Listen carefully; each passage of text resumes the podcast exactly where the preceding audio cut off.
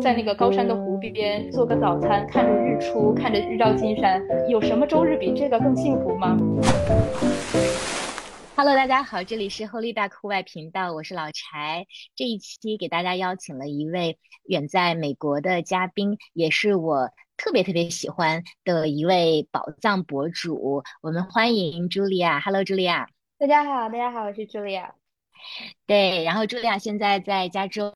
她那边的时间可能是都快接近午夜了。我们这边还好，还好，晚上十点还好。哦哦，那还好，那还好。北京大概是在中午的时间，然后我们来录这一期。刚刚在开场之前，我也跟茱莉亚提到邀请她来，我其实特别兴奋，因为 Holy Duck 开播以来，我们邀请的基本上都是我以前的同事、朋友，以及可能在我看来是啊传统户外的一些代表人物。但茱莉亚是我完全陌生，然后。在小红书上，因为特别喜欢他，然后我有一个工作需求去 找到他的，然后在跟他的合作当中，我就发现这个女生非常非常的不一样，然后我就冒昧邀请他说，你要不要来我们 Holy Duck 聊一期？大概是这样的背景。那要不先请茱莉亚跟大家介绍一下你自己啊？Hello，大家好，我是茱莉亚。呃，我是现在是居住在美国的洛杉矶，然后我现在像是啊老柴介绍的，呃，我是在小红书上作为一个户外的徒步博主，呃，然后呢，我的主业是一个生物制药公司研发部门，呃，做药物药品研发的，然后我家里有一只五岁的拉布拉多，呃，我经常带着它一起去徒步。嗯，茱莉亚的介绍跟她本人一样，非常的简明清晰。因为我觉得她不一样的地方，后来我才意识到说，你为什么如此不同？因为我看你小红书的内容的时候，有一种很很理科生的感受。就是你在 是吧？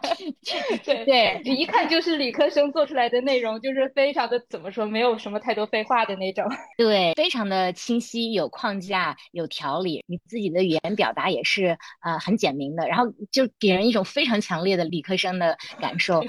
我第一次印象特别深刻，是我跟茱莉亚的。合作里面，其实我们会涉及到一些内容的互相的沟通，然后因为其他的合作方也会给我一些 feedback，但大家的可能就是微信啊。语音啊，相对比较嗯随意的一些反馈，茱莉亚每次给我的都是一个很严谨的表格，我当时就惊到了，因为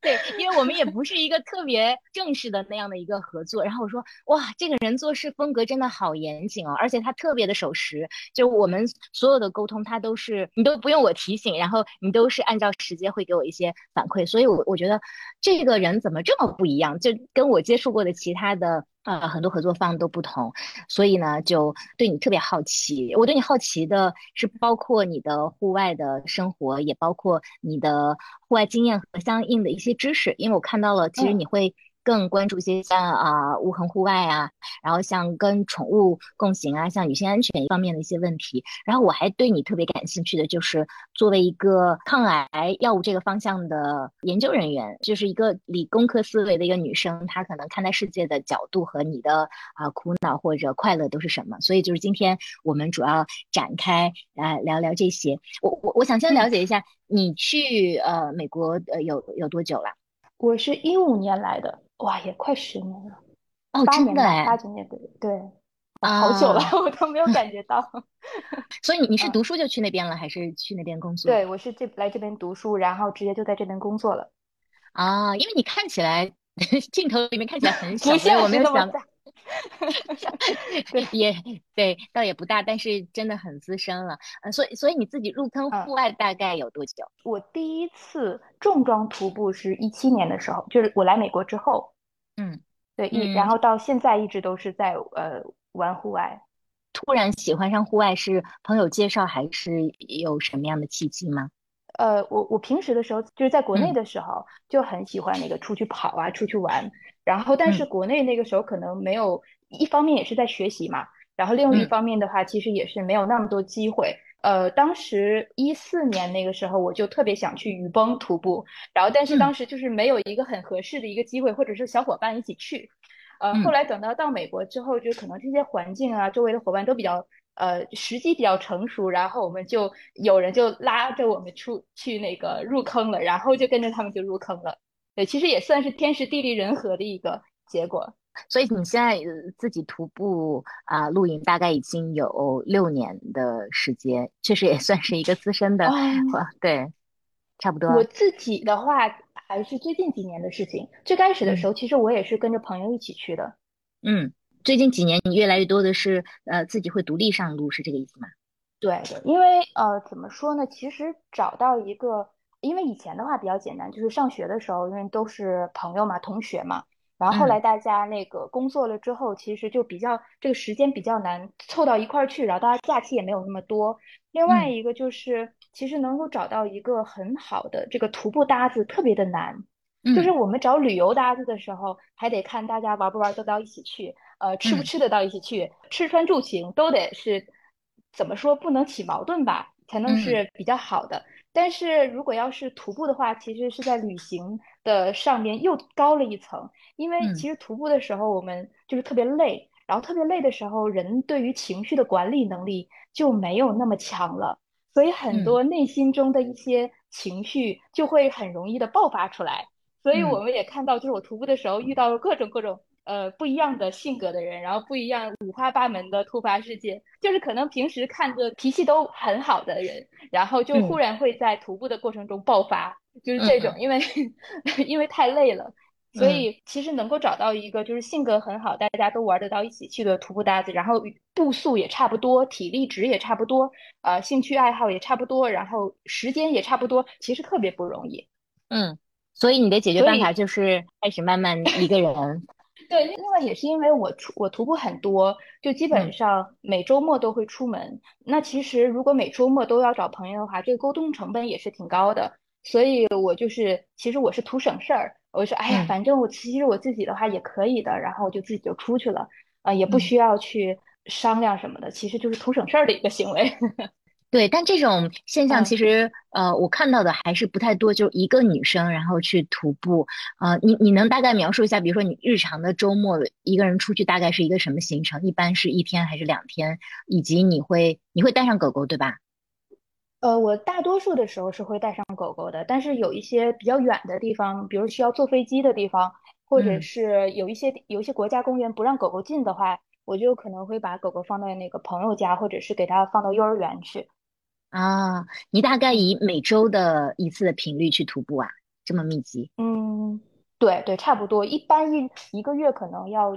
出门大概两三次吧。嗯啊，明白。所以我还挺想先跟你聊聊，就是关于女生一个人徒步的问题，因为这两年我们也看到越来越多。的女孩子都入坑徒步，我觉得这是一个特别值得开心的一个现象。但是，嗯，的的确在山林里面，可能比在城市里面好像会大家会更加担心的多，因为会觉得说一个人徒步，你的日常的生活问题，比如说你饮食呀啊之类的，可能比结组会要稍微困难一些。另外还有一个安全问题，这些你都是怎么考虑或者怎么组织的呢？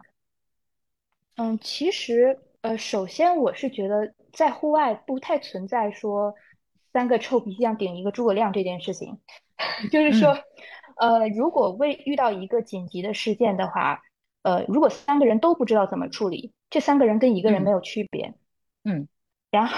就是所有，比如说我们到了一个没有信号的地方，然后有一个人需要一个紧急帮助，三个人都不知道怎么样去紧急处理这个问题，那么他跟一个人遇到了紧急问题其实差不多。当我意识到这个问题的时候，我就开始去让自己越来的越增加自己的对于应急事件的处理能力，让自己的这个知识和技能越来越全面化。其实我也是最开始是跟朋友一起去的，包括我会跟一些美国这边的商业团队一起去。我每一次的话就是抓着那些领队，就是从头问到尾的那种，就是把我自己。自己不知不知道，或者是我希望知道他们的想法的，我就会一直跟他们交流。我每也是从他们那边学到了很多很好的经验，然后其实也是在不断的这种就是学习和交流的这个过程，也会发现其实自己越来越呃全副武装。然后，但是当然也不是说因为自己全副武装就松懈了，嗯，还是说自己自己出门的话，其实是要警更更警惕一些的。那其实自己就是觉得，哎，我自己已经完全具备了，就是出门应对各种紧急情况的能力的话，我自己出门其实也是没有问题的。其实还是说是一种信心的问题，因为我总出去总出去之后，就是我知道这个外边是什么样的，我知道在外边住是什么样的，我会遇可能遇到什么样的问题，所以就不太会说对于这个自己出去会感觉到恐惧。我觉得恐惧有一部分是来源于。不确定和对自己能力的不确定，对外界环境的不确定。但是如果对于自己能力慢慢慢越来越确定了，对于外边的环境越来越熟悉了，其实这种恐惧其实慢慢的就减少了。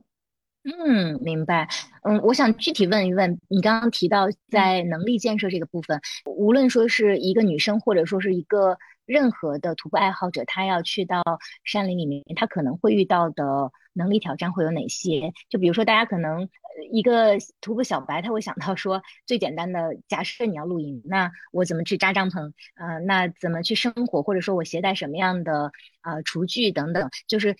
以你的经验，你觉得可能比较典型，或者说嗯比较需要去标注出来的问题，或者说能力不足应该有哪些？我觉得第一点就是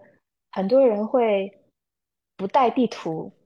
哦我觉得这是一个很很危险的事情，就是大多数的刚刚入门的。呃，新手都会觉得，我只要跟着一个很有经验的人，或者是一个跟着一个很有经验的团队走，我就万事大吉了，我什么都不管了。但其实这是一个很危险的想法，就是在户外其实是不能太靠别人的。我觉得我在玩户外的这个过程中，我越来的越呃依靠自己，越来的越知道，就是其实你遇到一个非常紧急的突发事件的时候，别人是帮不了你的。嗯，很很多人会觉得地图是一个特别 old school 的东西，我我估计很多人都没有这个东西。你说的是纸质地图，还是说就是你手机里面的 app？对于新手来讲，app 就已经可以离线地图。就有这个手机里下载下来离线地图这一点真的太重要了，因为有的时候我们上山的时候没有看到一个岔道，因为它那个岔道可能是在我们下山方向的，然后结果你一下山的时候就发现，哎，忽然多出来一个岔道，我原来是从哪一个道上上来的，然后结果就走走错路了。其实这个就不不光是新手，就在我身上之前也发生过这样的事情，然后我还得拿出来地图看一下，啊，是这条路，对，所以这个我觉得走岔路是对于新手来讲是。最最最危险的一个事情，然后因为新手的话，一般其实还涉及不太到露营，一般都是单日徒步，然后再慢慢的接触到这个露营，是一步一步的这样的晋升的这样的一个过程。呃，另外的话呢，其实我觉得最开始的时候就是体能准备，我觉得体能准备对于一个你有多么 enjoy 这个爬山的过程，其实是非常非常重要的。有很多人可能是把这个。嗯，就比如说大家喜欢去雨崩啊，然后去一些很需要徒步的景点，然后可能没有太多的训练，然后就去了，结果累得半死不活的，然后累的真的简直就是不想跟人说话，不想照相，然后。什么都不想干了，脑子里想就是马上下山，马上回家，马上坐到车上，然后最后也影响看景色的心情。能够很好的去体验整个徒步的这个过程，一个很重要的是，我们把自己的体能准备好。这个当然是指这种，就是我们去一些比较远的目的地了。那日常的话，就是大家比如说是在城市周边以锻炼为主的这种爬山的话，还有一个就是呃补水，我觉得补水也很重要。比如说夏天的时候，虽然补水，然后但是也不能喝太多水，容易水中毒，或者是要及时的补充电解质，因为我们就是平时会流很多的汗，上山的时候。然后还有就是像穿衣服这些，其实哎呀，好多好多，我像是把我的那个 那个视频题目说了一遍，像是穿衣服，就是呃有的时候冬天的时候，呃穿衣服就就天冷的时候就会穿的太多，然后结果。爬山的时候就开始热，然后热了之后也不想脱，然后衣那个兜里头也没有没有地方带那个衣服，结果就是出了好多汗，结果风一吹又直接又冷了又容易失温，所以其实这个徒步爬山其实虽然是很多户外运动中门槛比较低的一项运动吧，但其实如果要是详细说的话，它其实还是涉及到很多方面的，嗯。嗯，说到这儿我特别有共鸣。很多人觉得徒步是一个老少咸宜，你可能去了就可以开始的事情。但确实，如果你 要走比较长的路，或者说你要去啊有一个进阶的体验的话，涉及到的知识还是挺方方面面的。在这儿，我也十分十分安利大家可以去啊小红书上 follow 一下茱莉亚账号啊，是因为它的内容确实很干货。因为我在这里也倡导大家，就是还是要科学徒步，无论是说你对于装备的选择、对于工具的使用、对于安全的保障，其实都有相应的专业的知识去。支撑的话，我觉得是非常好，所以我就看到你的那些视频，我觉得你把每一件事情都讲的会比较清晰，也比较的有据可依。那这个是我我觉得特别好的一点。然后刚刚你也提到了另外一个点，我特别共鸣，就是你觉得徒步这件事情会让你变得越来越独立。其实是这样的，可能在野外啊，有时候我们觉得团队协作非常重要，但是往往你就会遇到。可能你自己的问题需要自己去解决啊，最好也不要给别人添麻烦的这种情况，这也是一个很重要的事情。这个也是为什么我会越来越多的自己徒步，其实也有这个原因，就是其实我跟朋友一起徒步，最后其实也就变成了我呃带着大家玩，新手玩，其实对于我来说还挺累的，说实话实说，真的挺累的。所以对于我来说，哎，我真的是还是自己徒步 比较轻松一点。我问一个可能很多人，尤其是新手想问你的问题，就是你为什么对这事儿这么上瘾呢？我我认为其实这个景色好不好，对于我来说还挺重要的。也是因为我搬到加州之后，我的频率才会这么高，因为加州景色真的太棒了，而且每一个呃徒步点其实离自己都大概四个小时吧，就会见多以上四天左右的那个景色。所以对于我来说，不去都浪费了。就是山就在那里，他就跟你说你必须得去看一看。所以我觉得徒步是一个让我我觉得可以去去看这个景色的一个方式。嗯，它是其实是一种手段，我觉得。嗯，而且我觉得平时周一到周五工作也挺累的。然后周六周日的话，能够去一个没有手机信号的地方，还还挺累的。然后汗也都出了，然后 就借着这股累的劲儿，然后睡一好觉，也不需要看手机。对于我来说，是一个特别放松，然后挺享受一个很恢复能量的一个过程。然后早上的时候，如果我起得来的话，去在那个高山的湖边，然后去做个早餐，看着日出，看着日照金山，我有什么周日比这个更幸福吗？没有的。对，茱莉亚描述的这个场景，其实对很多人来说是很少去体验到的。就像你刚刚提到，你还一个人去，然后早上起来还会做个早餐，然后去看到日照金山，啊，所以这里面其实阻碍大家的很大的。嗯，障碍可能有几个，一个是包括我们刚刚提到的知识储备，这个当然包括纸面的知识，也包括经验。那第二个可能，我觉得你刚提到一个很少有呃大家聊到的时候会提到的一个很重要的问题，就是体力。其实体力不光保证安全，它也保证了你是不是真的，就像你说的去 enjoy 这个过程。还有一个就是我我想接下来问你的这个问题，就是关于安全的问题，因为你刚刚也提到了地图的部分。那除了地图，还有什么能保障啊女生一个人去徒步当中的安全呢？呃，有一个跟地图有点相关的，就是我自己开始一个人徒步之后，我就买了一个卫星求救的那个发射器。嗯，就是说，如果是我在嗯。没有信号的地方，比如说我是崴了脚，或者是我在我跌落到了哪里，有一些我自己没有办法处理的事情的话，我可以去用那个卫星的发射器去求救。然后另外呢，也是我可以去呃给家里面发短信，这样子的话就没有没有手机信号，我也可以发短信，这样子其实也是让家里人去更安心一些。还有一个挺挺重要的，就是我每一次出发之前都会有去告诉家里人或者告诉朋友，呃，我是什么时候从哪里出发，呃，我大概什么时候会要回来，这样子就是让他知道我到底是去了哪一条线路，嗯，这样子万一我没有及时回来的时候，会有人去知道我失踪了，然后这样子可以有更及时的救援。嗯嗯，你遇到过触发这种紧急状况的情况吗？哦，没有。我我也希望不会有，对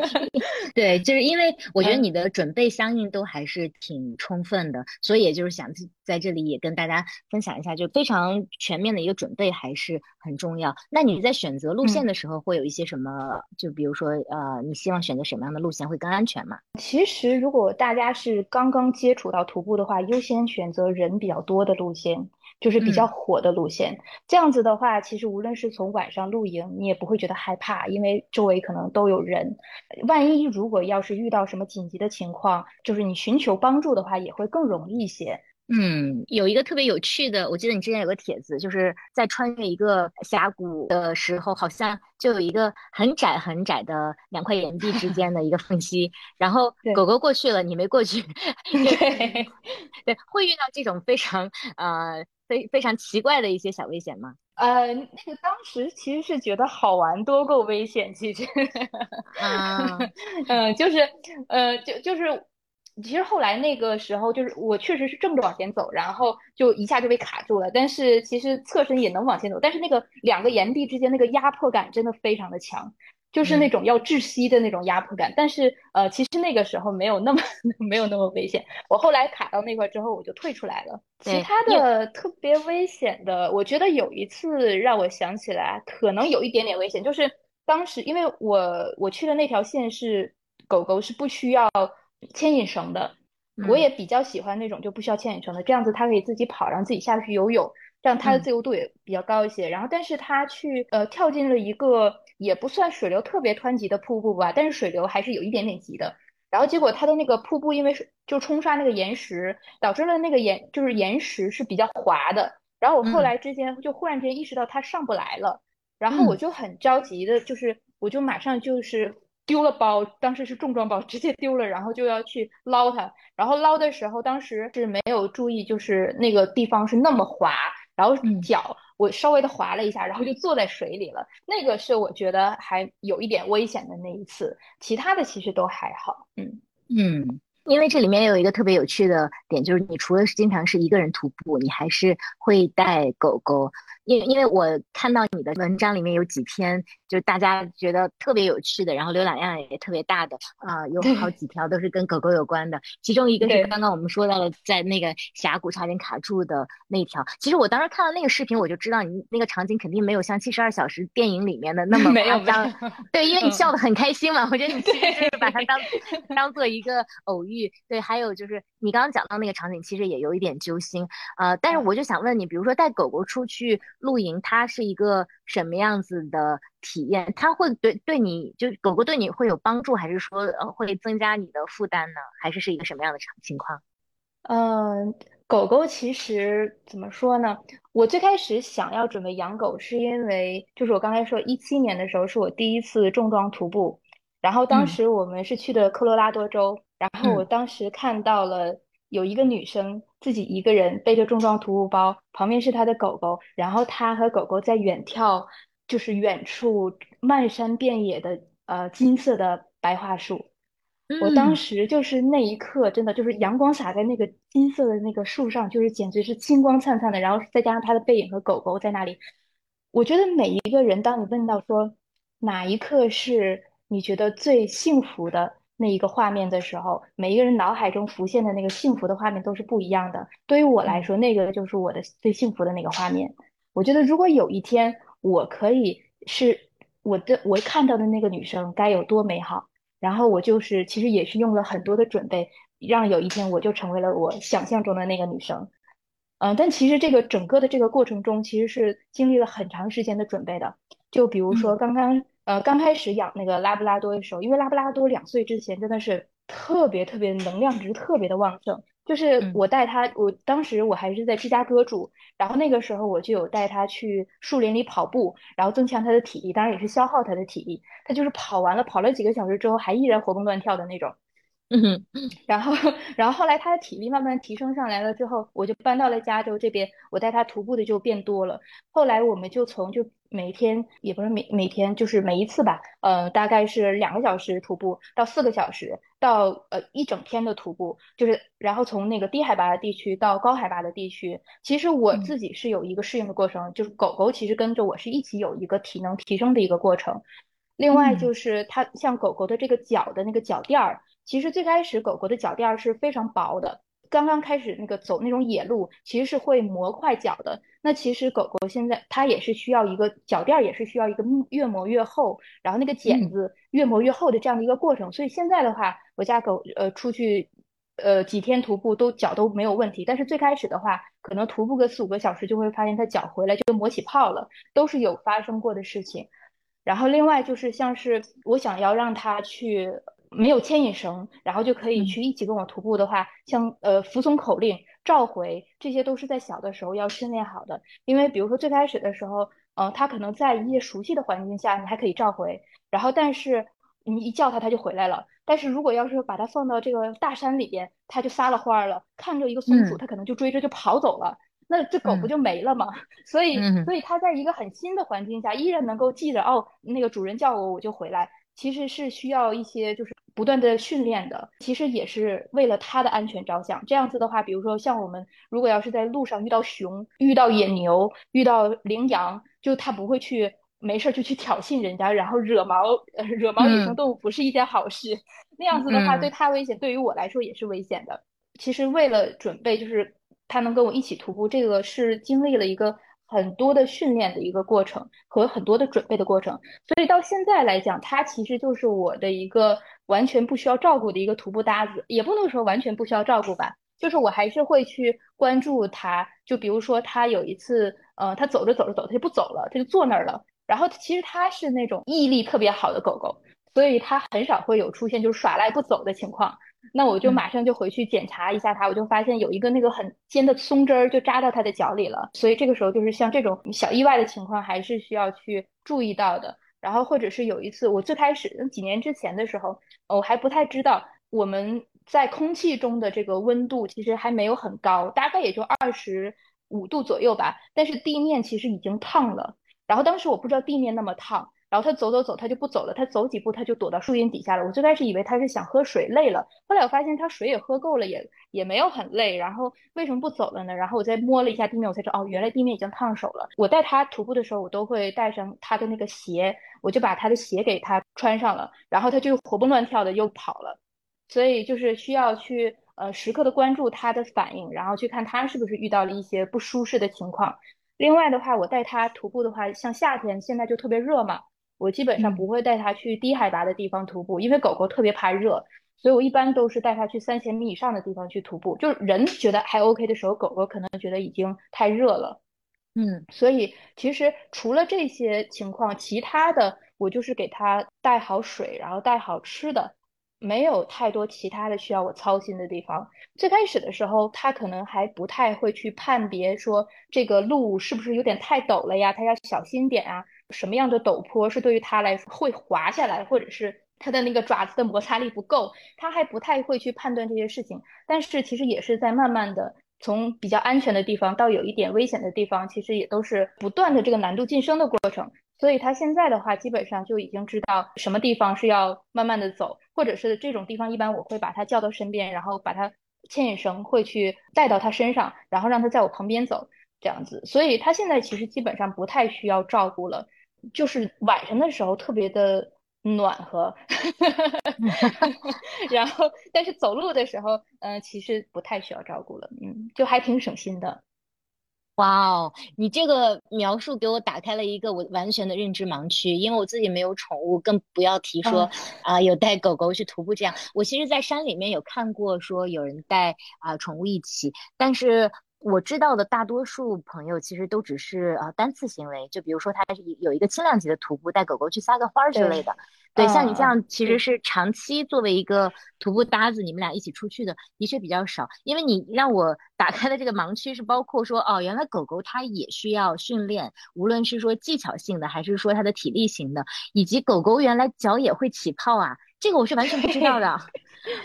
因为因为我们去的地方一般海拔都比较高，所以它是就是小碎石头会比较多。这种地方的话就比较磨爪子，因为爪子也是肉做的嘛。啊，我有一个特别幼稚的理解，以为这个狗狗它是动物，所以它可能天然可以适应野生的环境。其实其其实也不是那样的哈。是是是，因为就是狗狗现在都是宠物嘛，宠物都是在家里边养起来的。你像家里的地板啊什么的，也不会出现就是这种像走石头会打脚的这种情况。那它会有高原反应吗？会，狗狗也会有。哦。但是狗狗是那种就是比较，嗯，它如果痛了，它很少会去表现出来的。所以这也是比较呃让人伤心的一点，就是很多狗狗发现了一些年老的时候发现的病症，都是很晚了的时候才会发现，因为它一般都会隐藏它自己不舒服的地方。对我我我真的还挺惊讶的，就是因为因为我没有想过，嗯，其实就你的观察，这样带狗狗出去，然后一个人去露营的人，现在美国那边多吗？徒步的人？嗯，也没有那么多，但是也不是说个例，是这样。嗯嗯，那在作为徒步搭子的这种陪伴型的狗狗的品种上，会呃，比如说我我在想，拉布拉多它算是中型犬，对不对？它可能呃算是大型犬啊，算大型犬，它可能体力方面什么的还会好一些。应该没有人会带带着特别小的，比如说泰迪之类的去徒步吧？没 那种，如果要是也就是走走走五分钟，然后就抱起来了，放背包里了。哦，那那那种是属于主人要重装在家负重啊。那此外，像狗狗去呃徒步或者露营，它的。啊，吃和住呢？因为我记得你也提过它的睡眠系统的问题，就关于这两个部分，你能跟大家分享一下吗？它吃的是就是日常的狗粮，你你都会给它携带，还是说我的特别那个幼稚的理解是说，它可能野外也有很多吃的，它可以吃，其实不可以是吗？呃，不可以，因为野外的话，其实那些东西一个是不知道它安不安全，另外的话也会容易有寄生虫。哦，可能不太了解的朋友新带狗狗出门，然后发现狗狗去呃捉了一只老鼠啊，然后或者是捉了一只什么野生动物，还觉得挺有意思的。但其实像我们的话，都是呃不会允许他这么做的。一个是也不要伤害人家野生的小动物，另外一个就是野生的动物身上确实是有非常多的细菌，然后有很多寄生虫，对于它来说其实是。就是城市里养的狗狗，其实真的没有野生动物那么的抗造 哦。所以你出去的时候都带的是它日常在家里吃的狗粮。对对，啊，那然后睡的话，我其实最近也是在更新它的装备，然后基本上它主要就是给它一个小被子，然后或者是给它穿一个保暖的衣服，然后再给它带一个就是那种防潮垫儿。那种防潮垫的话，就是一方面是防止它的爪子把帐篷给刮破了，因为现在帐篷越来越轻量化，也是挺不耐造的。另外一方面就是它躺的位置的话，也会不会特别的冷，因为靠地贴地面嘛。然后，但是如果我我也遇到过有一次，就是那天晚上就是突然降温了，然后它就是你觉得拉布拉多好像是应该是狗狗不会冷的那种，但其实它晚上处于静态状态下，它也是会抖的睡不着觉的，就是它会抖的。所以就要需要把它就直接就给拉到我的那个睡袋里边，抱着它睡了。哦，这这都是我完全 这个想象不到的一一些场景。你你像是那个有的时候我们如果白天的时候零下十度，它还是撒了欢的跑，一点问题都没有。但是到了晚上，如果零下十度的话，它也是会抖的。所以你每次出去的时候，你的背包里面不但带有你自己的所有的装备，你还要带上它的相关装备，除了吃的水，还有它的睡眠系统。对，哦，那还蛮考验体力的，所以体力要好。嗯，而且我觉得我其实是有一点就是溺爱它吧，因为很多人其实是会把它就是让狗狗背自己的东西的。啊，呃，你怎么背呢？是有狗狗专用的背包吗？对对，狗狗是有它的那种背包的，就是有点像那个，嗯，驴驴身上就是带东西会左边一个担子，右边一个担子，它那个背包也是这样的，左边有一个兜，右边有一个兜，然后挂在它的身上。哦，嗯，但是 我的话，因 因为因为我会发现它那个东西是需要就是平衡左右边的重量的，平衡不好它就会一直。不自然的就会偏向一边，然后对于它脊椎也不好。另外一个就是那些包都是不防水的。我家狗因为就是特别喜欢游泳，就它看到那个高山湖，就还有可能还有几十米，它就直接就冲进去就跳进去就游泳去了。所以我就是也不想就是因为说它自己需要带它自己的东西，就让它不去游泳。所以我觉得我自己也是有从这个方面上也是挺溺爱的。我就是一直都是我给它背。呃，还好，它它吃的东西也不是特别多。狗狗的游泳是天生技能吗？呃，是也不是。嗯，有的狗狗的水性会比另外一些狗狗好。呃，像是我就是我的那个拉布拉多吧，拉布拉多它脚趾之间是有一个小蹼的，就那个像鸭子似的。所以拉布拉多是就在美国叫做 water dog，就水狗。它本身就是是属于在水中可以去帮。猎人去捉那个野生的那个掉到水里的鱼啊，或者是掉到水里边的燕子啊什么的，它是狩猎犬嘛，所以它其实天生的水性就是好的。但是有一些狗狗的品种水性其实就没有那么好。然后它的话，因为就是狗狗最开始其实也是会害怕水的，因为它知道自己不会游，它没有游过泳，它就不会游泳。它最开始的时候，我我我开发它这个游泳的技能是，呃，带它去了一个游泳学校，然后那个游泳学校就是专门的有那个教练员去，呃，帮助狗狗，呃，去学游泳。然后他们那个游泳真的真的是鼓励式教育，这边都是鼓励式教育。就他当时就是说，哎，你家狗这个有点有点有点胖。不能用那个，不能不能用。那个时候它刚刚绝育，绝育完了之后，我不知道它的食量，就是怎么说呢？绝育之后的狗狗更容易长胖，就你还是喂它原来的那个食物的话，就会比较容易热量就过多了，就会容易长胖。然后他就说：“哎，家狗狗有点胖。”所以我不能用那个零食去奖励它，然后就是像那个鼓励小朋友说 “good boy”，“good boy”，就这种，就在那里去鼓励他去那个游泳，然后给给他勇气，然后还给他呃穿上那个游泳救生衣，然后去拎着他去帮他去在水里面找平衡，就是就是很有意思的一个过程。然后去带他去游泳学校之后，呃，他就学会了游泳。但是最开始的时候，他自己在野生水里边，他第一次。自己游的时候，他也是害怕的。然后后来我去有给他投了一个球，他就去追球，然后追球的就鼓励了他，就去跳进水里。后来他就知道自己会游泳了，然后他就不怕了。你真的是一个好好的、好温柔的主人。我而且我也不知道，原来还有专门针对狗狗的游泳学校。他是要对，他大概学多久能学会游泳？呃，那个就一个多小时。哦，这这这么快，果然还是跟大人不一样。其实，对他这，因为他本能其实是会游泳的，但是我当时就是想，我我一个是不想给他一个不是特别好的经历，就是说有的人就直接就是给狗扔到那个湖里边。然后去就是让他自己是属于求生式的学习，我我不太想要让他有这种方式的这个学习，所以我就还是给他报了一个游泳学校。所以游泳学校他最开始教的时候都是上边是有教练去拎着他的，然后那个让狗狗就帮助他狗狗再往前进，然后让狗狗在水里面自己找那个节奏。啊，哇塞！现在真的是细分的这种呃。宠物的服务业也也让人大开眼界，但是我觉得你对它的教育理念真的非常好，所以它可能性格是一个很阳光的。他他是男孩子吗？对他是一个大暖男。哦，哇哦，真真不错。哎呀，跟你聊这么多，我我我都，因为我一开始是天真的想象说，呃，一个女生带着一个狗狗长期徒步，我以为跟电影当中一样，她会是那个，就比如说冲出去给你啊叼了一只鱼回来，然后你坐在篝 火边烤，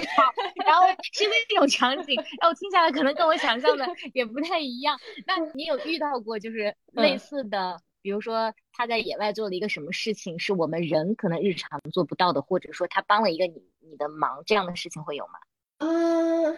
他不给我找麻烦就好。啊，看来电影真的都只是 文学作品。其实对于大多数人来说，带狗狗是一个负担啊，真的是负担，就是因为你还是要照顾它多一些，就是不光是它耍赖不走啊。或者或者有一些狗狗就是没有办法去脱离那个牵引绳，就自由活动，它没有办法召回。这种的话，主人更累，因为你是在跟它对抗，它使劲的往前冲，然后你还要拉着它。其实你不仅是爬山累，然后脚累，身体累，整个就是那个累疲劳指数是乘二的。其实对于大多数人来说是一个负担，对。哦，太有趣了，我真是没有想到。我们说完狗狗的问题，我还很感兴趣的是，因为我看你有会一些单日徒步的路线，然后也有一些啊露营的可能多日的路线，就是这两种的徒步对于你来说，它的乐趣和困难可能各是什么呢？我其实有一个变化的过程。我最开始的时候，我更喜欢单日徒步一些，因为我觉得，哎，我真的不想背着三十多斤的东西，呃，又不能洗漱。又不能就洗澡，然后呃脏了吧唧的就要睡觉，回来的时候还要去清理帐篷，还要去清理所有的那些装备，工作量乘以好几倍的那种。所以我最开始还是就即使一天是三十多公里，我也是希望一天完成的。就是我宁可这一天多走一些，我也不太喜欢就是多日徒步，我觉得太累了。然后后来我的体力越来越好。啊，我也是有刻意训练的。然后呢，又开始有一些线路，就你没办法，就必须要多日徒步。所以，嗯，我就最开始是被迫的去克服一些，呃，不能洗澡就要睡觉啊，不能洗脸就要睡觉这些事情。然后，比如说在户外上厕所呀，不能去坐在马桶上边啊，这些问题。呃，或者是吃的没有在家里好啊，这些问题最开始是被迫克服的，因为为了去那个地方。后来我发我我开始慢慢的就是，当你熟悉了这个流程之后呢，所有的这些原来觉得是困难的东西，好像就没有那么困难了。然后当这个阻碍慢慢的变小，因为就所有的流程你都已经熟悉了，这个这个阻碍这个 bar 越来越低之后呢。我就会开始慢慢的找到了其中的乐趣，就像是我可以早上早上迎着朝阳，迎着日照金山，看着湖水，呃，对吧？去煮一杯咖啡，我发现了其中非常惬意的部分。然后另外一个也是，就是如果要是多日徒步的话，每一天的这个徒步量就没有那么大了。虽然说确实背着包的那个重量要比单日徒步要累一些，但是因为每一天的那个负荷没有那么大了，所以。我相对来说还是能够有更多的时间去 enjoy 这个过程，不是一直低头走路，而是多抬头去看看风景。所以我慢慢的也发现了其中的这个比较小惬意的这个这个点。嗯，所以我现在的话，如果说可以单日徒步的话，我就单日徒步；但是如果多日徒步，我也不会觉得它是一个障碍。嗯，哎呀，都特别棒。加州那边的徒步资源应该是非常丰富的。你之前还在哪些地方？就是美国有哪些你觉得比较好的地区啊，适合徒步的可以推荐吗？啊，夏威夷，夏威夷是很徒步天堂，它的大岛真的徒步资源也很丰富，还有一些可爱岛，都是可爱岛有一个全美呃排名前十的一条徒步线路，呃，也是我 我很希望去的，呃，也是在我的 waiting list 里边的。然后呢，呃，还有徒步资源很丰富的就是西雅图、华盛顿州，呃，靠近那个加拿大的呃温哥华，就是那个落基山脉那一趟，呃，那一趟其实徒步资源也非常丰富，但是他们就是徒步窗口期有一点短，因为毕竟还是有点靠北，所以他们可能就大概是七月份到九月份这么三个月是比较容易徒步的，剩下的时候就要不然就是在化雪，要不然就是在下雪。嗯，但是那边很漂亮。嗯，哇，太好了。对，还有就是科罗拉多州，科罗拉多州的那个徒步资源也很丰富。好棒！下次如果要去美国徒步的话，到时候一定 麻烦你 给一些指导。找我，找我。对对对 对对对，也期待你在小红书上能分享更多的线路给大家。然后我也注意到你自己是嗯特别在意无痕户外的这样一个户外爱好者，因为在你的啊内容里面，其实你有多次倡导呃对于环境的保护，并且你也啊具体到一些呃呃装备或者说。技术上是去分享给大家说怎么去做无痕户外，所以我特别想跟你聊聊这一部分。也是因为这两年大家也都知道，这个户外，尤其是今年徒步在整个中国的青年人当中又好像猛地火爆了一把。然后我就看到越来越多的人关注到徒步，然后也有越来越多人关注到在徒步的过程当中怎么去处理垃圾，怎么去面对环境的问题。有一个很爆火的帖子是这个女孩子问说。那在户外就上厕所怎么办？然后上完厕所之后，你的排泄物怎么办？然后我就想起，其实你做了大量这方面的科普，所以想先聊聊无痕户外到底是一个什么样的概念？你是怎么看待它的？呃，无痕户外的其实一个最根本的逻辑就是，我们来接触这个自然之前，它是什么样的？我们走了之后就应该是什么样的？不留痕迹。这是它的里面的基本逻辑。其实，在美国的话，徒步我可能一年都看不到一次垃圾。我唯一的我印象中有一次的就是我看到有一个人的那个滤水袋，那是掉了，那是我我在路上看到的唯一的一次垃圾。嗯，我当时就帮他捡起来了。所以，其实，在之前我是呃在小红书分享东西之前，我是我不太清楚国内的情况。其实是这样的，呃，我最开始的时候其实只是很概括的有分享过一次内容，然后我才发现，其实大家对于无痕户外的认识，主要还是停留在捡垃圾和不扔垃圾这一块。但其实无痕户外涉及到了我们就是在野外生活的方方面面。无痕户外在国内，我觉得现在最大的一个问题是，你不知道你不知道，就是有很多问题是大家没有意识到是问题的。现在大家还有意识到说，哎，上厕所这是一个最直接的一个问题，但其实它还涉及到我们在野外生活的方方面面。比如说，我们应该就是怎么样处理我们的这个可以降解的呃垃圾，比如说像是果皮这种。比如说，我们就是在户外，我们要不要洗碗？我们应该怎么样洗碗？可不可以用洗洁精？比如说，我们要怎么样去刷牙？我们可不可以要用牙膏？要用多少？呃，可不可以洗脸？可不可以用呃洗面奶？那我可不可以直接就对着河流去用洗面奶洗脸？我进河流去游个泳，那我的这个防晒霜是不是要有不同？嗯，然后就是这些很多很多很细节的问题，其实大家可能还都没有关注到，但其实它都属于无痕户外的其中一部分。嗯，像是我们最常见的问题就是，呃，怎么样去上大小号这个问题。其实我觉得这个亚洲人是有优势的，就是我们会蹲坑，但是其实对于呃对于西方人来说，他们不会亚洲蹲，所以他们蹲坑其实是挺费事儿的。他们需要在前面抱着一棵树，亚洲蹲就是他的那个跟没有办法蹲的时候，跟腱就是脚跟是贴着地的，他需要是垫着脚的。这样子的话，如果他要是长时间的蹲的话，他就蹲不住，所以他需要就是前面抱一棵树，或者是垫在一树树干的后边，所以对于他们来说，在户外上厕所是更更麻烦的。啊 天呐，真的是颠覆了我的一个认知，就是我知道他们没有办法亚洲蹲，但我从来没有想过怎么解决这个问题，是真的有需要抱一棵树是吗？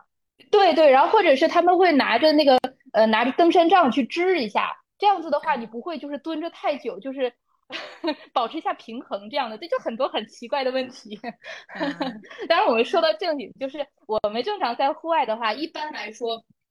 我们首先是有一个非常重要的点，就是我们要距离水源、距离露营地要至少要走出去呃三十米，大概也就是六十步远。这样子的话，就是为了保护水源，因为我们的那个我们的排泄物里边其实是有非常多的细菌的。然后这这些会对这个野生动物，包括水源、水质都是有影响的，包括也可能会导致就是不同物种之间的传播，也会导致其他的生物去得病这一类的问题。然后另外呢，我们首先呢要挖一个坑，然后挖一个深坑，就对着那个坑去呃上大号，然后再把它埋起来。埋起来之后呢，呃，有的人会喜欢拿一个树枝在上面立根棍儿，就意意思，因为如果要是营地比较就是人比较多的地方，就你别去。去挖到了别人刚上好的地方，对不对？就立根棍儿，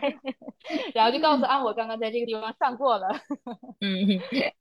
哎呀，太有趣了！因为，嗯，无痕户外的确是一个大问题。其实，在国内有一些组织在进行啊，Leave No Trace 的啊一些普及，比如说他们会开班，然后也有一些爱好者去报他们的，比如说讲师或者高级讲师的培训。但是我目前在小红书上看到这种井喷的户外带来的大量的利好之外，其实很多人还是对他很迷茫。就比如说，你有一个视频让我感受。非常的强烈，我忘了你去哪一个徒步的线路，然后啊，国家公园的那个工作人员还考你这个问题，说啊，我们应该在离水源地多远的地方去扎营？然后你你你记得那个数字是六十米？对对对，这这个其实像这个这么详细的信息和知识，我也是不具备的，但我只是知道说不能在湖边扎营。可是我们现在看到大量的图片或者视频，有很多人其实都是在湖边很近的地方去扎营，所以我们其实今天时间有限，可能能。探讨的问题，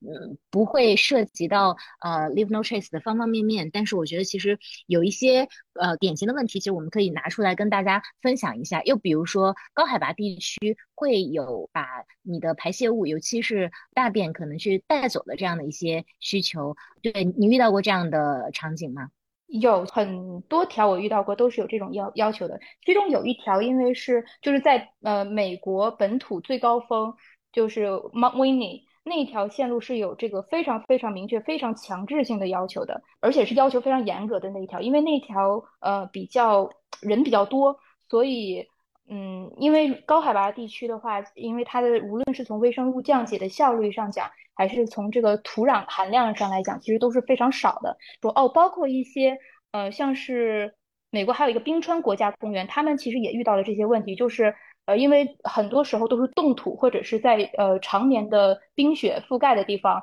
如果你在那个地方去上大号的话，冰川后移或者是冰川再往后退的时候，就会浮现出了大量的排泄物。所以说，其实嗯，在高海拔地区能够把这个粪便带走，其实是非常非常重要的。对，我记得，呃，我们共同合作的那个品牌就 C to Summit，他们其实有一款产品是有一个小铲子，然后我们在呃做一些分享会的时候，就有很多爱好者不明白说，哎，这个铲子是做什么的？是在野外植树的吗？其实它不是植树的，它 就是用来，呃，像朱莉亚刚刚提到，就是挖坑的那个工具。呃，然后还有大家会常问到的一个问题，就是如何处理果皮和食物残渣的问题。因为大家可能，嗯，就下意识的会觉得说，那所有的果皮都是可降解的，然后包括我吃的东西，它们也是来自于这个粮食制造的，那这些残渣留在当地应该没有问题。这个，嗯，其实是一个什么样的真相呢？呃，这个其实呃有非常多的原因，但是其实最主要的一个原因还是考虑到野生动物，就是比如说我们要是把我们吃的东西，呃，无论是扔啊还是埋呀，埋在这个我们就是活动的区域的附近的话，或者是营地附近的话，那么其实呃很多野生动物它就会过来刨，会把这个食物给挖出来，然后这样子的话，其实它就会知道说，哎，这个旁边是。我可以挖到食物的。那么，但凡野生动物知道了一次这件事情，那么之后就会有越来越多的野生动物去呃蹲点啊，或者是过来光顾啊。然后这个时候，其实对于我们人类活动，其实无论是从安全的考虑，或者是从这个野生动物的它的这个食物链的考虑，食物这个它的野生动物的健康考虑，其实都是。呃，不好的，呃，这个其实涉及到了像是那个野生动物投喂，就比如说我们经常在视频里面看到这个喂猴子的，一边去抱怨猴子就是呃太不文明，然后去抓头发去抢吃的，然后一边投喂，那个真的是你你喂它，它早晚有一天会过来抢你吃的的。我们 我们之之前那个有发生过一件事情，就是在东海岸一条线路上，那个女生去带了一周的食物，然后一周的食物被鹿去抢走了。那个鹿就是攻击它，鹿其实一般很少会去攻击人去抢食物，但是就是其实就是因为鹿吃了很多人类食物之后，就会开始对于这个食物有所向往，它就越来越不怕人了。呃，一方面是它就是拉近了这个动物跟人的这个呃距离，另外一方面就是它真的就是不怕人了，它想要吃你。包里的东西，所以其实这个在呃我们营地周围啊，或者是我们的路线周围去埋吃的、埋这种可降解的东西，其实都是涉及到就影响野生动物的行为的这么一个问题。投喂可能是主动的，但是埋可能是被动的，呃，可能是这么样一个关系，嗯。对你讲完，我自己也这个清晰了很多。然后我记得你的视频里面还讲过关于食物储存的问题，就是你会提到说，在有一些地方我们需要用啊熊罐啊，或者说用一些其他的装置把这个食物啊怎么样做一个保护。这个部分其实是一个蛮冷知识的点，这个你可以跟大家分享一下吗？因为我们徒步的地方在加州，就是熊特别的。活动很频繁，所以对于我们来说，带熊罐储存食物是一个一定要了解的一个知识。呃，所以我们一般在美国的话，处理方法有三种，一种呢就是熊罐。呃，我们一般的话会把所有的带香味的东西，包括像是防晒霜，一般是有香味的，然后包括是湿纸巾、呃牙膏，还有吃的，包括是一些呃食物的包装袋。这些垃圾，所有的这些带味儿、味道的东西，不仅仅是吃的，带味道的东西都要放到一个熊罐里边。然后那个熊罐是一个非常硬质的塑料，这样子的话，它有一个特别的机关，那个机关熊是打不开的，所以熊大体上它就是摔一摔你的这个熊罐，然后不会影响到这个我们里边的食物，它熊呢也吃不到。然后我们是从来不会把这个食物和有香味的东西是会放到帐篷里边的，因为这样子的话就跟就相当于说跟熊说来过来过来过来。过来过我过我的帐篷里来闻一闻 所以所以我们睡觉之前就是所有东西都弄好之后呢，我们就会把它放在一个呃离我们大概一般来说我也会大概走个三十米左右吧的一个比较远的地方，然后去把那个熊罐放在那里，才会去回到帐篷睡觉。然后另外一个就是我们呃比如说第二天有冲顶的计划，可能不需要去早上去打包所有的行李的话。那可能就带一个小包冲顶了。那么食物的话，也是永远不会留在帐篷里边的，因为你留在帐篷里边，说不定就会被一些什么，呃，土拨鼠啊，然后松鼠啊这些去在帐篷里面钻个洞，然后进去把你的吃的吃了，然后再钻个洞再出去。所以，呃，那个真的 太对不起自己的帐篷了。然后呢，另外这这这是熊罐是其中一个方法，然后另外一个方法呢，就是呃个别的营地，虽然是它属于。呃，我们叫 back country，就是你需要徒步进去的那个营地，但是它有的地方也会去给安置一个熊箱，就是一个大铁箱子，然后可以把那个食物放在那个大铁箱子里边，上面还有一个锁，那个锁也是熊不会开的，熊特别聪明，熊很多东西都是会开的，然后但是那个 那个箱子它是不会开的，所以是把它放在熊箱子里边。然后另外一种呢，就是呃这个技术难度有点大，就是它会需要我们去把它放在一个袋子里边，然后挂在树上。那么这个这个技术难度大，是因为你需要首先你的营地旁边是要有树，然后呢它的树因为熊会爬树，所以呢挂在那个树枝上，那个树枝还要有一定的高度，然后那个树枝呢又不能太靠近树干，因为太太太靠近树干的话，熊一爬树它就能够得到，所以它还要离这个树干还要有一定距离，高度上有一个距离，所以这个呃是技术难度有一点大，但是是一个最轻量化的一个选择。哎呀，太好玩了！因为这些知识我们平时。我觉得可能跟国内的徒步路线也有一定的关系，因为我们目前开发的路线其实并没有那么多的野生动物，尤其是熊，其实相对是比较少的。所以我觉得这个跟你聊完，也也确实长了很多的见识。其实我在小红书上有刷到过，大家就是有什么牛会拱那个帐篷呀，然后或者是。我看到有那个香港的一条线路，好像是野猪非常的猖獗，有的人的帐篷就被野猪拱了，然后就这一类的。其实国内现在慢慢的，只要人类活动越来越深入到户外的话，就会发现其实这个野生动物也在靠靠向人类，这个是一个趋势。我觉得野生动物会越来越多。我自己的经验之前是遇到过羚羊、旱獭还有狼，但是像熊的确是遇到的比较少。对，而且就是我我我提到的这些动物，其实基本上出现在高海拔，所以他们对对可能当年这个人还是比较少。但我觉得这可能也是，就像你说的是未来的一个趋势，这些技能可能接下来也需要不断的去普及，跟大家分享。就我还想问你一些个人的问题，你最近一年最快乐的事情是什么呢？呃，我其实今年高兴的事儿还挺多的，呃 呃，哎呦，那太棒了。一个是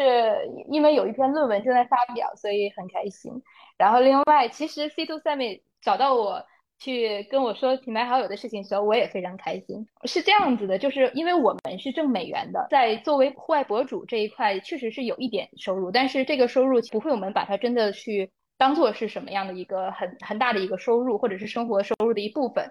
呃，但是我其实作为户外博主来讲，我更开心的时候是有我自己平时很喜欢的品牌，或者是我自己也在使用的品牌来找到我，我觉得对于我来说是一种肯定，不管是对于我的账号，还是对于我的内容，或者是说对于我的这人吧，呃的一种肯定，我觉得这种肯定对于我来说是要比呃在这个作为户外博主我。我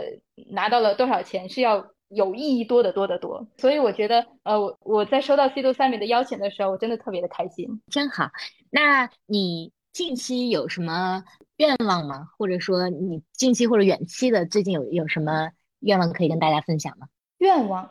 嗯，因为我现在暂时在居住在美国嘛，然后我希望，呃，在未来的几年吧，有机会去欧洲去生活一下。然后我也很期待，因为欧洲的也是户外天堂，然后也有我现在已经种草了非常非常多的线路，我希望能够有机会去一个一个去拔草。我都听着都非常高兴。所以，所以你接下来呃已经确定的户外计划有哪些呢？确定的是，嗯，我接下来一个月到两个月的时间会经常去西雅图周围去探索一下，嗯，因为。那边的户外的资源也是很多，然后有很多线路也是非常的漂亮。然后我也希望今年，呃，能够去 Arizona 有一条非常漂亮的徒步线路，呃，去去看一看。嗯，但是这些有的线路其实都靠缘分，因为我们需要抽签，所以有的时候也不一定能够抽得到。所以有的时候，呃，很多线路虽然都想去，但是不是说也是靠缘分，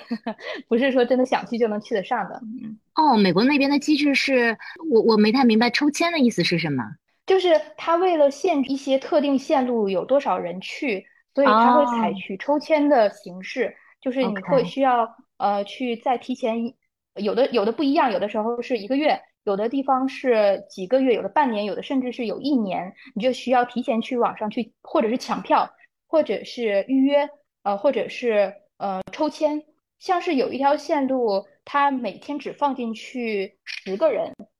所以它就是为了保护当地的环境，保护那个岩层不被破坏，所以它会有一些这样子的措施。所以呃，像是很多重装徒步的路线，它都会限制，就是每一天晚上，嗯，去有多少可以可以放进去多少人。很多线路其实都是二十个人左右。哦，原来是这样，明明白了。那可能这也是我我不知道，也许当呃国内的徒步路线发展再过十年二十年，当这个用户越来越多，路线越来越成熟的时候，有可能这也是可以借鉴的一个方式，因为毕竟野外的资源是有限的嘛，这这个也是对户外的一个保护。我相信，因为国内发展的很快，而且这个户外发展的很快，我相信这些管理的措施会，就是说很快的速度会建立起来。会慢慢的有很更多的管理，因为其实确实，呃，我之前有一个有一个人问我说，户外很多人扔垃圾，有没有什么好的方法能够改善这个事情？呃，我当时就说，其实没有什么更好的方法，就是只能是罚款，没有什么其他的方法比罚款更有效了。所以，但是罚款的前提是这个地方是需要有管理。嗯，但是管理的话，可能不是像大家想象中那种开发，或者是呃有人巡逻什么的。但是只有管理起来的话，才能够让这种呃强制性的去提高大家的户外意识。嗯嗯，我发现跟你聊了这一个多小时，你给我的印象是呃跟之前看到视频，然后之前跟你合作完全一致的，就是你特别的清晰，也特别的明朗。我也想问问你自己，觉得你这个性格的形成是因何而来的呢？其实有的时候别人不跟你说你是什么样的人，其实真的不知道。你我我觉得自己觉得自己是什么样的人呢？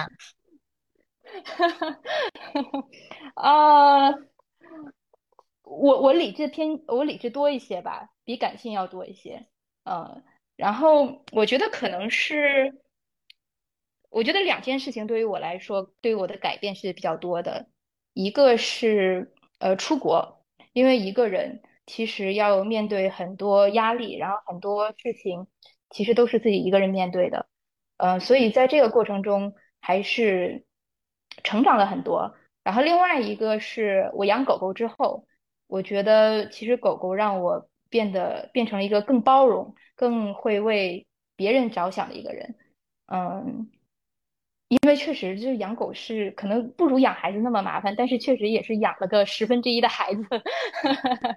会会去更包容一些，就是呃他的行为，会我会会让我变成一个更温和的人。哎，我真的太喜欢你了，所以就是聊完更喜欢你了。我觉得你特别的像阳光一样，就非常的明朗，所以我也推荐能听到我们这一期节目的听众，如果你想知道茱莉亚是一个什么样的人，可以去她的账号那里看。真的不是说为了推广这个账号而推广这个账号，真的是我觉得会对大家有很大的帮助，并且在情绪上也会有感染力。呃，然后呃，茱莉亚的账号叫 Champ and Julia，就是 C H A M P and。就是那个 and 符号，然后再加上 Julia 啊，我我也会附在 note 里面。好，今天因为时间有限，很快就跟你聊了一个多小时，我也担心影响你的睡眠，所以可能这一期节目就要结束了。在结束之前呢，我们有一个常规的经典问题，想替大家问问你，就是如果要推荐一项运动和一个旅行目的地的话，会推荐啊什么运动？会推荐我我估计你是不是会推荐徒步或者什么？然后你看看你你要推荐什么，以及哪个目的地？我会推荐一个你之前没有去尝试过的运动，就是这个运动可能对于每一个人来说是不一样的，但是我会推荐推荐大家去尝试那一个新的运动。嗯，我我我我简短的说一下我的这个故事，就是我前我在口罩之前，我带了我爸爸爸妈去呃夏威夷去潜水，然后那个最开始的时候，我爸爸还是有一点。紧张的，然后，但是他过了一段时间，我就说服他，然后让慢慢的就是适应了那个水的环境之后，他就开始哇，他一看一低头把水头放到水里面，原来有那么多鱼。后来在之后的几个月的时间里，我跟我爸妈去视频，然后我爸都会跟我去聊到说，哎呀，那个时候我我去潜水的时候，我感觉我像游在了鱼缸子里面一样，然后就是他整个的那个呃。嗯，对他整个的那个体验，对于他来说是非常非常新，也是非常让他印象深刻的。然后我其实我自己的我自己浮潜的话，我可能不会有，呃，我我很开心，但是我远远没有说看到我爸妈那么开心，那么开心。就是我爸妈的开心会让我觉得我的开心乘以三四五六七八倍。我觉得其实就是在我年轻的时候吧，他们给了我一个机会，让我去看了一个更丰富的世界。我觉得等我长大之后，我也希望，嗯，我自己有能力让他们去看一个不一样的世界。所以我我推荐大家去尝试一些。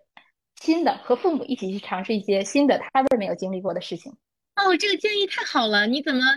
就是我？我最近特别想生一个女儿，你就是我理想中想要生的那个女儿的样子。那呃，旅行目的地呢？你想有推荐的吗？目的地的话，我推荐一个我想去的吧。我特别想去冰岛，因为我现在没有办法去，但是我真的那个是我的梦想之地。嗯。哎，太好了！就匆匆跟茱莉亚聊了这一个多小时，我觉得可能意犹未尽，但是更多的可能留给大家在账号上跟你互动。然后啊，我我是真心希望有更多的人能看到他的账号，然后因为他有已经做了非常多的 research，这样的话我们就可以去呃抄捷径，然后去学习一下。然后另外我也想把这个很阳光的女孩子啊推荐给所有人。那。啊，特别感谢朱莉亚，你最后还有什么要跟大家要讲的吗？嗯，好像好像讲的差不多了，又好像还有很多需要讲。我特别感谢呃老柴今天的这个邀请我过来做客。呃，我其实也是希望我以后能够跟大家多分享，多让大家了解我自己这个人吧。因为我之前我分享的东西可能都会比较的呃。偏技术类型的，偏干货一点多。我之后也会希望我自己能够有更多的呃关于这个世界的看法，更多的跟大家分享吧。哎呀，太好了！好，那我们在这里再次感谢茱莉亚，我们一起跟大家说拜拜吧，拜拜，拜拜，拜拜。Hello, how you doing, man? My name is Mr. Baker. I'm still the brilliant guy. My only ten years later, can you wait a little longer? My message getting stronger. I wonder if you are going under. tick tock, tick tock, time is running up. Tick tock, tick tock, just watch your clock. Tick tock, tick tock, life is too short. Life is short. Every day is my, my, my, my day. Life is just a holiday. From Saturday to Friday. Every day is my, my, my, my, my day.